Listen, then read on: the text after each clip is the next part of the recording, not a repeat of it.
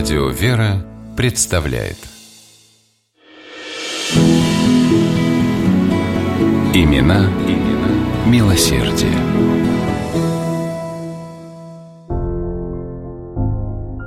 Осенью 1903 года Витебского губернского землемера прогнали со службы.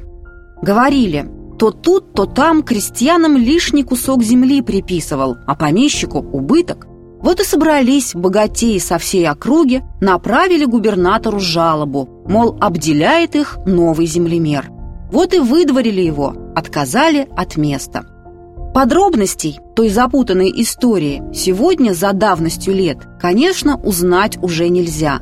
Однако вся жизнь Игната Буйницкого, а именно так звали землемера, говорит о том, что это могла быть истинная правда. Крестьян он действительно всем сердцем любил и жалел. Происхождение Игнат Терентьевич был благородного, из витебских дворян, но в любой бедной, крытой соломой хате чувствовал себя лучше, чем в самом аристократическом салоне. Хозяева избы собирали на стол нехитрую снедь, а потом пели Буйницкому свои грустные, протяжные или, наоборот, залихватские плясовые песни. А Игнат запоминал мелодии, записывал слова.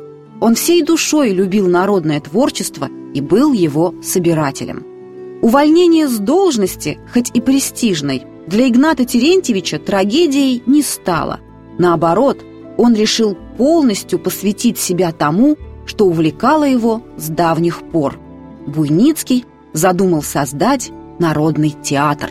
При этом Игнат Терентьевич преследовал не только собственные цели. Он искренне хотел дать бедным крестьянам реальную возможность заработать. Крестьяне с радостью откликнулись на предложение дядьки Игната, так они называли Буйницкого. Вскоре в своем имении Поливачи Игнат Терентьевич устроил что-то наподобие домашнего театра – на спектакле которого приглашал родственников, друзей и вообще всех желающих. Выступления, состоящие из песен, танцев и комедийных миниатюр на темы народного быта, были бесплатными для зрителей. С успехом выступал на сцене и сам Игнат Терентьевич. Скоро слухи о Народном театре Буйницкого вышли за пределы губернии. Труппу пригласили выступить в городе Вильна. Представление имело успех. Так начались гастроли театра по Белоруссии. Понимая, что на спектакле его труппы будут приходить люди разного достатка, Игнат Терентьевич цену на билеты назначал символическую. Выручки не хватало на содержание труппы, да Буйницкий на это и не рассчитывал.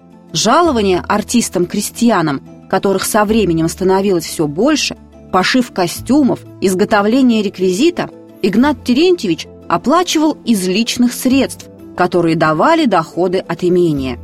Но бывали у его театра и особые, благотворительные гастроли. И тогда стоимость билетов вырастала в расчете на то, что спектакль посетят обеспеченные люди. Вся выручка от таких выступлений шла на поддержку беднейшего крестьянства. С началом Первой мировой войны концертную деятельность пришлось приостановить.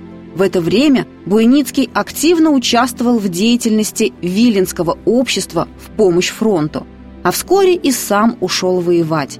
В 10-й армии Западного фронта, где он служил, Игнат Терентьевич организовал театр солдатской самодеятельности. 22 сентября 1917 года, накануне боя, он принимал участие в спектакле, надеясь тем самым поддержать воинский дух однополчан. Сегодня Игната Буйницкого называют отцом белорусского театра. Но не только. Чтят его и как добросердечного, милосердного человека, бесконечно любившего простой народ и всеми силами помогавшего ему.